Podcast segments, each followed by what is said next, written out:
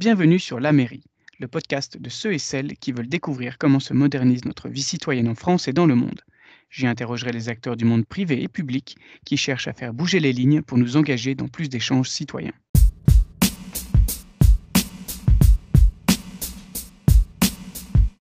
Bonjour à tous, aujourd'hui je suis très heureux d'accueillir Arnaud Denoix sur ce podcast. Alors Arnaud Denoix travaille chez Beta.gouv. Beta.gouv, qu'est-ce que c'est? C'est un programme qui accompagne les ministères et les acteurs du service public, par exemple les administrations, les collectivités locales, sur la construction de services numériques. Alors Arnaud, bienvenue à nouveau sur ce podcast. Est-ce que tu peux commencer par te présenter et nous expliquer quel est ton rôle chez Beta.gouv ? Oui, alors moi je suis agent public, je travaille à la direction interministérielle du numérique, la DINUM, et en effet je coanime le programme Beta.gouv des startups d'État.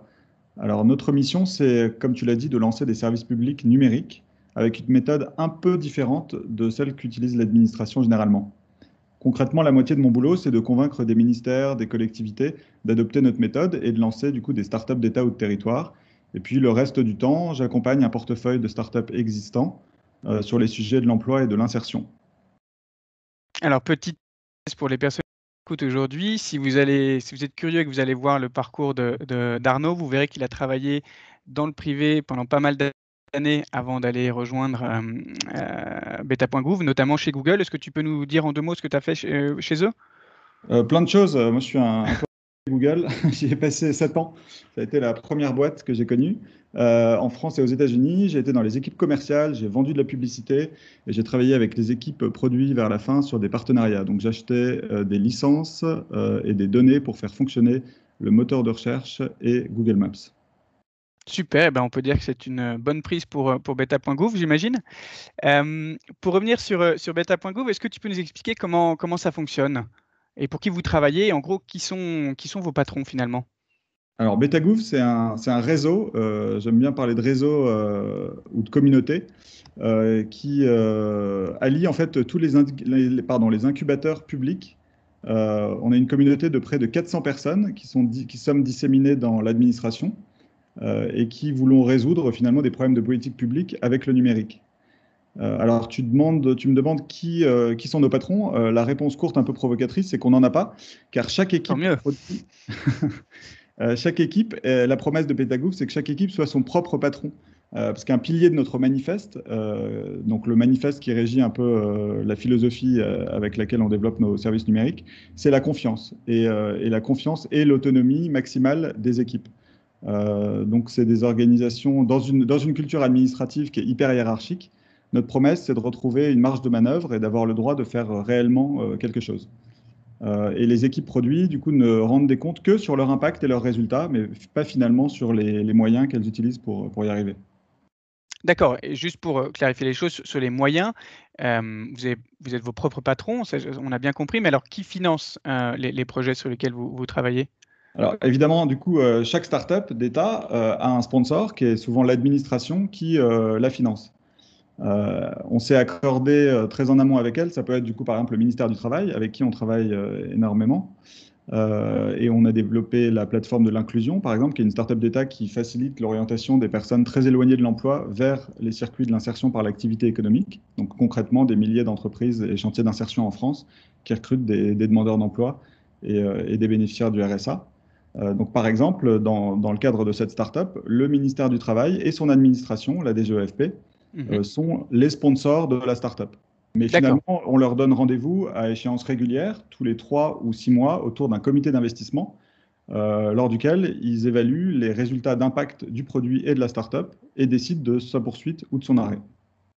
D'accord, ce n'est pas forcément Beta.gouv qui va décider. Vous laissez libre choix aux sponsors de la poursuite des projets ou non. Alors nous, on ne décide rien, on est juste les garants du coup de la méthode et le manifeste est respecté. Et notre ADN, c'est l'impact. Donc la seule chose qu'on demande aux équipes, c'est d'être capable de mesurer un impact et d'en rendre compte auprès de leurs sponsors. Et c'est le seul engagement que nous, au sens de l'équipe d'animateurs du programme Beta.gouv, on a vis-à-vis à la fois de l'équipe startup et du sponsor. D'accord, ok. Et alors, comment est-ce que vous vous faites connaître ou comment est-ce que vous faites connaître votre travail auprès des acteurs publics et du grand public également ? Alors déjà, c'est un peu deux cibles, tu l'imagines, qui sont un petit peu différentes. Mmh. Alors les acteurs publics, donc c'est la question un peu du business développement de notre incubateur. Mmh. Y a quelque chose qui marche pas mal, c'est de faire des appels à investigation. Donc on dit globalement aux administrations, venez nous voir avec un problème usager que vous n'avez pas réussi à résoudre et on va essayer de le résoudre ensemble. On peut adresser cet appel à plein d'administrations différentes. On peut l'adresser à Pôle emploi, on peut l'adresser à un département, on peut s'adresser aussi à un cabinet ministériel, mais la question est toujours la même. Est-ce que vous avez un problème de politique publique qui mérite la peine d'être investigué? Et faisons-le ensemble. OK. Et après, la question que tu posais aussi, c'est comment on fait connaître Beta.gouv et puis surtout les produits qu'on développe auprès du grand public. Et ça, c'est une particularité dans l'administration, c'est que dans chaque équipe produit, on a des gens qui sont chargés du déploiement et du développement, des business développeurs. Donc, c'est quelque chose qui est assez évident dans le privé, mais qui est un peu inédit dans l'administration. C'est-à-dire qu'il y a des personnes qui sont véritablement responsables de la croissance des services qu'elles développent et de la satisfaction des usagers. Donc, par exemple, je reviens sur l'exemple de la plateforme de l'inclusion qui vise à orienter des personnes éloignées de l'emploi vers des entreprises d'insertion. Donc, c'est un écosystème d'utilisateurs qui est hyper complexe, puisqu'il y a à la fois des acteurs publics, il y a du Pôle emploi, des missions locales, il y a des associations type Emmaüs, et puis il y a des entreprises d'insertion à cheval et beaucoup d'acteurs de l'économie sociale et solidaire. Bah, du coup, dans l'équipe startup, on a Agathe et son équipe de business développeurs qui organisent des webinaires en ligne toutes les semaines. Et qui font un travail de déploiement et d'ouverture région par région en France. Ils ont même recruté une armée de volontaires, près de 200 personnes, qui, du coup, sur une base totalement bénévole, relaient sur le terrain l'actualité de la plateforme et participent à la croissance de l'impact du produit. D'accord, je ne pensais pas qu'il pouvait y avoir tant d'implications de bénévoles, justement. C'est plutôt une belle preuve de succès sur ce type de projet, j'imagine. Oui, bah pour le coup, chez Google, on avait des ambassadeurs produits également qui étaient des fans. Donc c'est souvent en effet le signe qu'on a développé un produit qui, à minima, satisfait ses utilisateurs puisqu'ils sont prêts à passer un peu de temps pour en faire la pub. Et alors, concrètement, qui peut faire appel à vos services? Puisqu'on comprend que Beta.gouv travaille pour les acteurs du service public, les administrations, les collectivités, mais est-ce que ça peut être n'importe quel agent, finalement, qui peut vous solliciter quand il a une idée ou un problème auquel il est confronté? Oui, complètement. C'est vraiment n'importe quel agent. En fait, pour parler plus généralement, c'est n'importe quel acteur public qui peut nous consulter et avec qui on peut lancer une start-up d'État et de territoire. Notre seule limite, c'est qu'on est un service public. Donc, on ne peut pas travailler ou aider, malheureusement, des startups privées. La méthode qu'on leur propose, elle est toujours la même et elle est articulée autour de 3 phases. D'abord, une investigation où on se donne 9 semaines pour s'assurer qu'on n'est pas en train de se faire plaisir ou de résoudre un problème qui n'existe pas, ce qui peut arriver quand même dans le public. Et puis, c'est aussi 9 semaines pendant lesquelles on regarde tout ce qui existe. Et si le problème a été résolu, notamment par la GovTech ou par un acteur privé ou par une autre administration, on évitera peut-être de redévelopper quelque chose de zéro.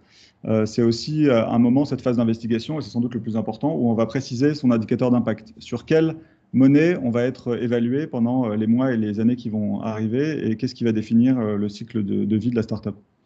Une fois que ces 9 semaines sont passées, on peut passer en phase de construction. On peut s'arrêter souvent, hein, on abandonne, et puis c'est pas une mauvaise chose, c'est des économies d'argent public quelquefois. On évite de développer quelque chose qui serait pas utile. Mais si on décide que ça vaut la peine de continuer, à ce moment-là, on rentre dans une phase de construction et on a 6 mois pour maximum pour développer un service et le mettre en ligne avec des premiers utilisateurs. D'accord. 6 mois. Donc finalement, ça veut dire que vous allez accompagner un projet pendant 9 semaines plus 6 mois? Si j'ai bien compris. Alors, oui, et au bout de 6 mois, pareil, on a un comité d'investissement qui se réunit avec les sponsors dont on parlait tout à l'heure et qui regarde les résultats d'impact et qui décide ou pas de passer en phase suivante. Et après, si le produit a de l'impact, on décide de le passer à l'échelle dans une phase qu'on appelle accélération. Donc, en réalité, l'accompagnement de Beta.gouv, il peut durer de 9 semaines dans les cas où on abandonne très vite jusqu'à 2 ou 3 ans pour les produits qui ont le plus d'impact et sont passés à l'échelle. D'accord, OK. Donc, c'est plus que du court terme. L'accélération, c'est jusqu'à 3 ans. D'accord, bien compris. Et en gros, ça veut dire qu'en moyenne, vous accompagnez combien de projets chaque année? Alors, la moyenne n'aurait pas beaucoup de chance parce que ça a pas mal grandi ces dernières années, heureusement pour nous. Mais par exemple, je peux te donner un petit peu nos objectifs pour 2020. L'idée d'ici la fin de l'année, c'est de lancer 80 investigations. Donc, à chaque fois, positionner 80 agents publics avec un coach sur une investigation qui va essayer de creuser un problème pendant 9 semaines. Et on aimerait bien lancer du coup 30 startups d'État, donc 30 nouveaux services numériques. D'accord. Ça donne une idée un petit peu de la taille de nos opérations. Ouais, impressionnant. Mais il faut avoir de l'ambition, bravo. Je sais pas, on aimerait faire beaucoup plus, mais en fait, on fait surtout avec. C'est-à-dire que les relais de croissance de Beta.gouv, ce n'est pas tellement la petite équipe d'animation à laquelle j'appartiens, mais c'est surtout des incubateurs qui se forment dans les administrations qui ont pris goût à la méthode. Donc, par exemple, Pôle emploi a maintenant son propre incubateur de start-up d'État et chaque année accompagne des promotions de 2 ou 3 nouveaux intrapreneurs.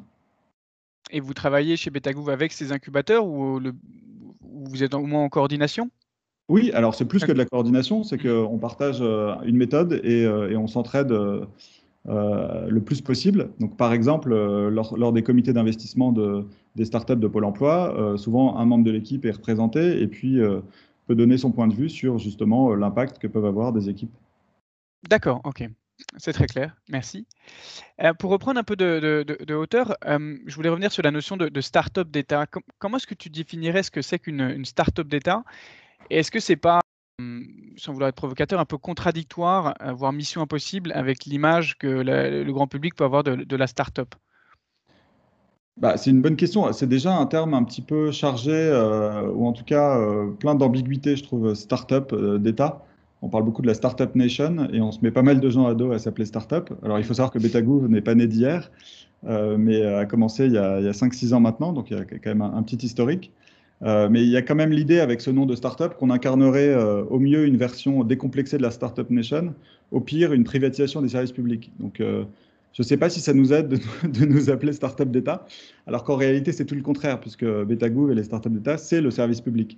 Et finalement, ce qu'on essaye de copier des startups, c'est surtout une idée de l'agilité, être capable de pivoter et de ne pas s'engager dans des projets informatiques très coûteux et à très long terme, en oubliant de regarder ce qui se passe du côté des usagers.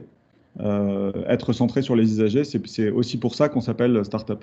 Alors après, tu dis, est-ce que c'est mission impossible de faire des startups dans l'administration? Bah, je ne pense pas, puisqu'on y arrive et on arrive à en lancer quelques-unes chaque année, mais c'est vrai que c'est difficile. Puisqu'on évolue dans une culture administrative qui est extrêmement hiérarchique, bureaucratisée au possible, mais comme peut l'être, à mon avis, aussi une boîte du CAC 40 qui existe depuis un moment. Du coup, la question, c'est celle d'un rapport de force, mais assez vertueux, entre deux cultures. Et l'idée, c'est de participer aussi, avec ces startups d'État, à la transformation de l'administration française. Je ne dis pas qu'on y arrive très bien, mais en tout cas, c'est vraiment notre ambition. Et alors, pour passer un peu plus sur le concret, donc ça fait 3 ans que tu as rejoint Beta.gouv. Depuis que tu es arrivé, c'est quoi le projet dont tu es le plus fier depuis que tu es arrivé ? C'est peut-être le produit dont je vous ai déjà parlé, la plateforme de l'inclusion, d'abord parce qu'il m'occupe beaucoup en ce moment. Alors vous pouvez, l'URL c'est inclusion.beta.gouv.fr, donc c'est une start-up qu'on a lancée avec le ministère du Travail et le Haut Commissariat à l'inclusion et à l'engagement dans les entreprises. Pourquoi est-ce que c'est le projet dont je suis le plus fier? D'abord parce que c'est un projet ambitieux. C'est pas juste un outil d'un SERFA administratif, non, c'est une start-up qui porte une vraie politique publique, celle de réinsérer par le travail toutes les personnes éloignées de l'emploi. Et j'aime bien que le numérique porte aussi une vraie ambition et qu'il ne soit pas simplement un petit outil qu'on rajoute comme un ensemble de moyens dans un plan d'action beaucoup plus vaste. Ensuite, j'aime bien cet exemple parce qu'il marche. La plateforme de l'inclusion, elle a facilité déjà 8000 embauches et elle est en train de se déployer partout sur le territoire et elle aura fini son déploiement à la fin de l'année.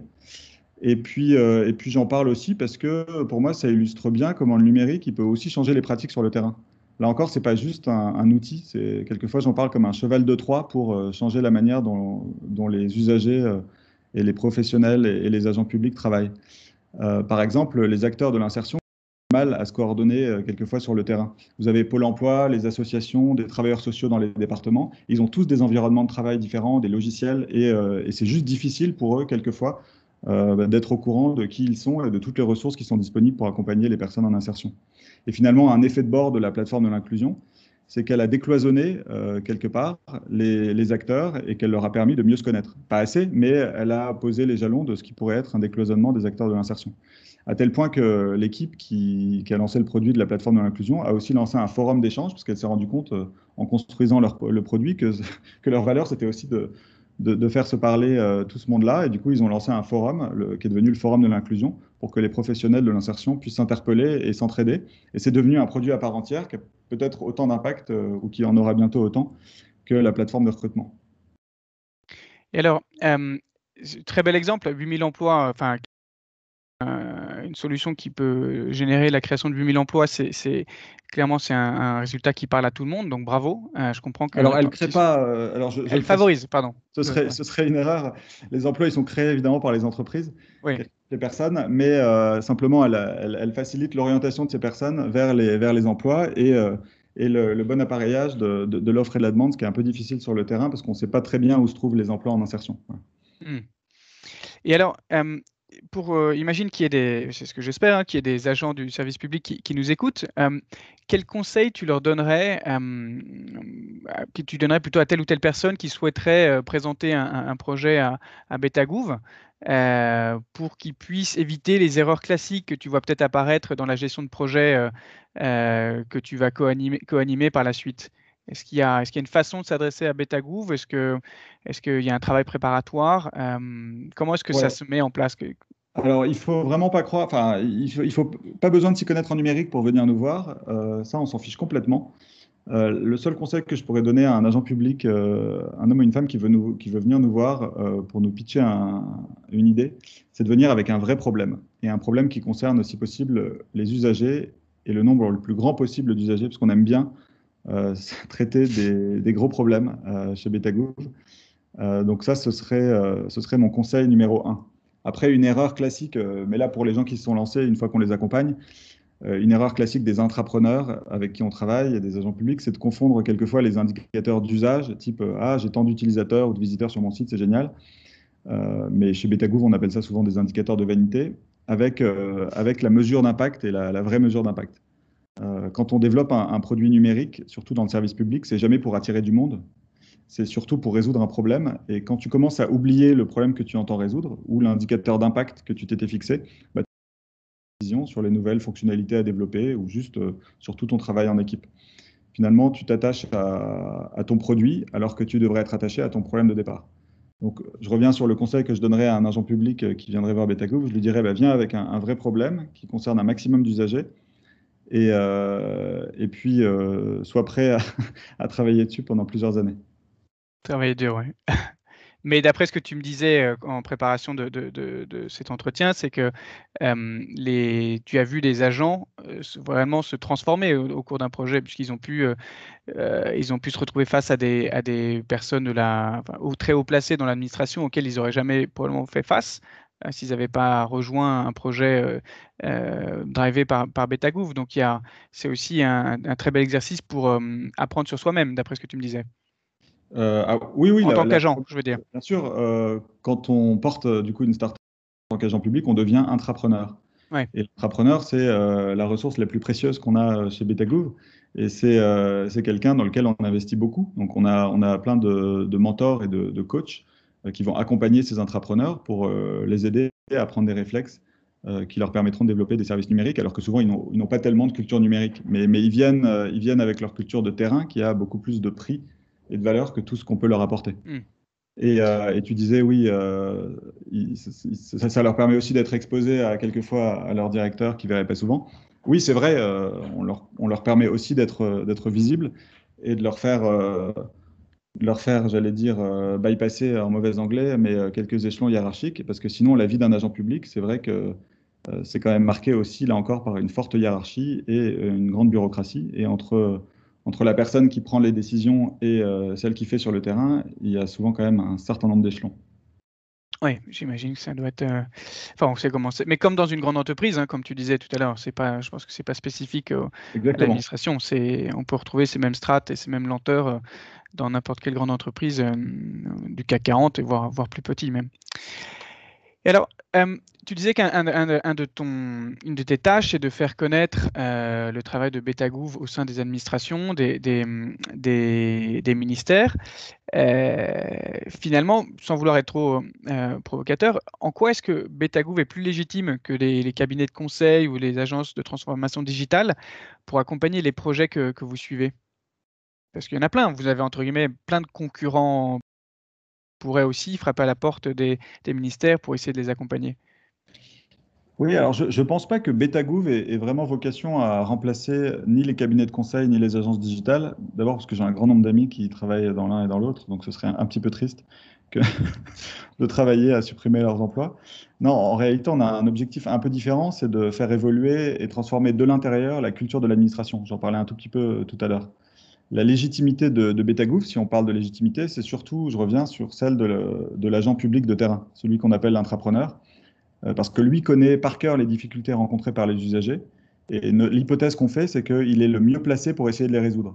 Donc plutôt que de systématiquement déléguer du coup, la création de produits numériques ou de logiciels à un acteur extérieur en formulant des cahiers des charges, bah, on lui propose de devenir un peu l'acteur, de reprendre un petit peu en main son destin, ou en tout cas son travail, et d'imaginer lui-même les solutions dont il a besoin pour mieux aider les usagers. Très bien, oui, effectivement, c'est très clair, on n'est pas là pour se faire concurrence forcément. Un des sujets qui nous tient à cœur sur ce podcast, c'est la vie citoyenne et l'engagement citoyen. Et alors, j'encourage toutes les personnes qui nous écoutent à aller sur le site de Beta.gouv parce que vous verrez la liste de tous les très nombreux projets sur lesquels Arnaud et les personnes qui l'entourent ont pu travailler ou même avant qu'Arnaud arrive. Moi, il y en a un qui a retenu mon attention et dont j'aimerais que tu puisses nous parler un petit peu plus. C'est le projet sur la participation citoyenne, dont le but, enfin le titre en tout cas, est d'augmenter et démontrer l'impact des démarches de consultation citoyenne. Est-ce que tu peux nous en parler un petit peu plus en détail, s'il te plaît ? Oui, alors ça c'est typiquement, alors je suis allé comme toi sur le site pour trouver les dernières informations sur la fiche produit, parce que ce n'est pas moi qui le suis directement, mais c'est typiquement un produit, tu vois, qui est en investigation. Qu'est-ce que ça veut dire? Ça veut dire qu'une administration avait dans l'idée, ou a dans l'idée, de développer un produit numérique autour de la participation citoyenne, et elle a décidé du coup, au lieu de se précipiter pour écrire un cahier des charges et développer un produit et prendre le risque que finalement ce produit ne marche pas, elle a décidé de commencer par une investigation. Et donc, c'est intéressant parce que donc là, l'objectif formulé, c'est augmenter et démontrer l'impact des démarches de consultation citoyenne. Donc là, très concrètement, il y a un intrapreneur accompagné d'un coach qui sont en train de regarder si finalement d'autres boîtes n'ont pas déjà résolu ce problème, ou en tout cas, quelle pourrait être la légitimité et l'utilité que le service public se saisisse de ce sujet d'un point de vue informatique et numérique. Et ce qui est intéressant, c'est qu'on ne peut pas tellement présager de la réponse. Tant que le sujet est en investigation, je ne peux pas te dire si une plateforme numérique sera développée ou pas. En tout cas, on s'est donné 9 semaines pour le décider. C'est un sujet que je suivrai personnellement de près, puisque c'est une thématique qui nous intéresse beaucoup ici sur le podcast de la mairie. Arnaud, merci.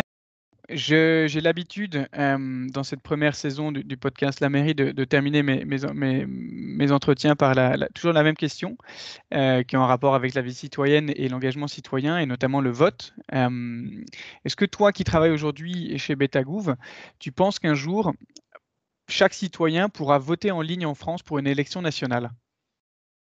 Alors, vaste sujet, mais... J'ai l'impression que je ne prendrai pas beaucoup de risques en disant oui. L'idée qu'un jour, on puisse voter en ligne, ça me semble déjà un petit peu acquis. Alors, je parlais tout à l'heure de raisonner par problème qu'on voudrait résoudre. Là, j'ai l'impression que le problème, ce serait l'abstention et qu'on ferait l'hypothèse qu'ouvrir le vote en ligne diminuerait l'abstention. Il faudrait évidemment le vérifier, ce n'est pas évident. Mais en tout cas, là, comme ça, si je devais répondre, je dirais que oui, sans trop de risques, on voterait un jour. La question que je me pose, c'est est-ce qu'on perdra alors le lien social qui vient avec l'idée et l'acte d'aller voter? Parce que moi, j'ai un super souvenir d'avoir participé au dernier dépouillement lors des élections municipales auxquelles j'ai participé. Et puis, on pouvait typiquement se dire qu'on était dans un cas un peu d'irritant, d'obstacle qui aurait pu être simplifié, quoi. Un dépouillement, c'est plusieurs heures où on doit se mobiliser pour compter des bulletins. en prenant le risque de faire des erreurs que l'ordinateur n'aurait peut-être pas faites. Donc là, typiquement, on a un cas où on pourrait se dire « Ah bah tiens, c'est beaucoup plus simple avec le numérique ». Or, en réalité, bah, j'ai passé un super moment et j'ai vu des voisins et des personnes de tous horizons et de tous âges que j'aurais jamais eu l'occasion de rencontrer dans d'autres circonstances. Donc je me dis, moi ça m'a fait réfléchir et je pense que c'est une bonne leçon aussi, un point de vigilance pour le numérique. Nous qui travaillons tous à simplifier, accélérer, dématérialiser, bah, se dire qu'à chaque fois qu'on simplifie ou qu'on supprime ce qu'on appelle un irritant, il faut vérifier qu'on ne le fait pas en supprimant aussi un rituel qui a du sens pour la collectivité. Et là, en l'occurrence, pour moi, le lien, l'acte de voter, c'est avant tout un lien social. Et il faudra s'assurer que quand on l'aura numérisé, on n'aura pas perdu en même temps le lien social. À tous ceux qui nous écoutent et qui n'auraient pas encore participé au dépouillement d'une élection, je vous encourage vraiment à le faire parce que, un, c'est très sympa, comme le disait Arnaud. Deux, c'est un vrai acte d'engagement citoyen.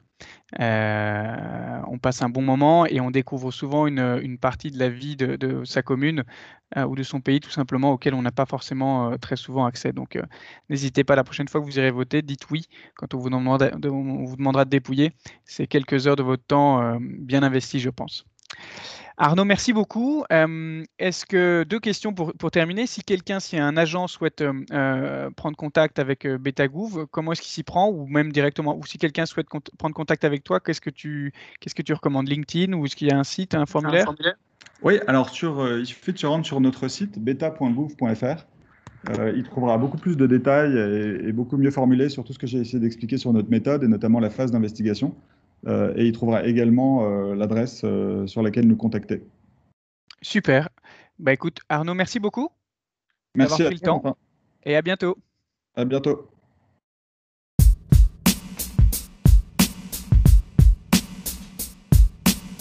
Merci à ceux qui nous ont écoutés jusqu'ici.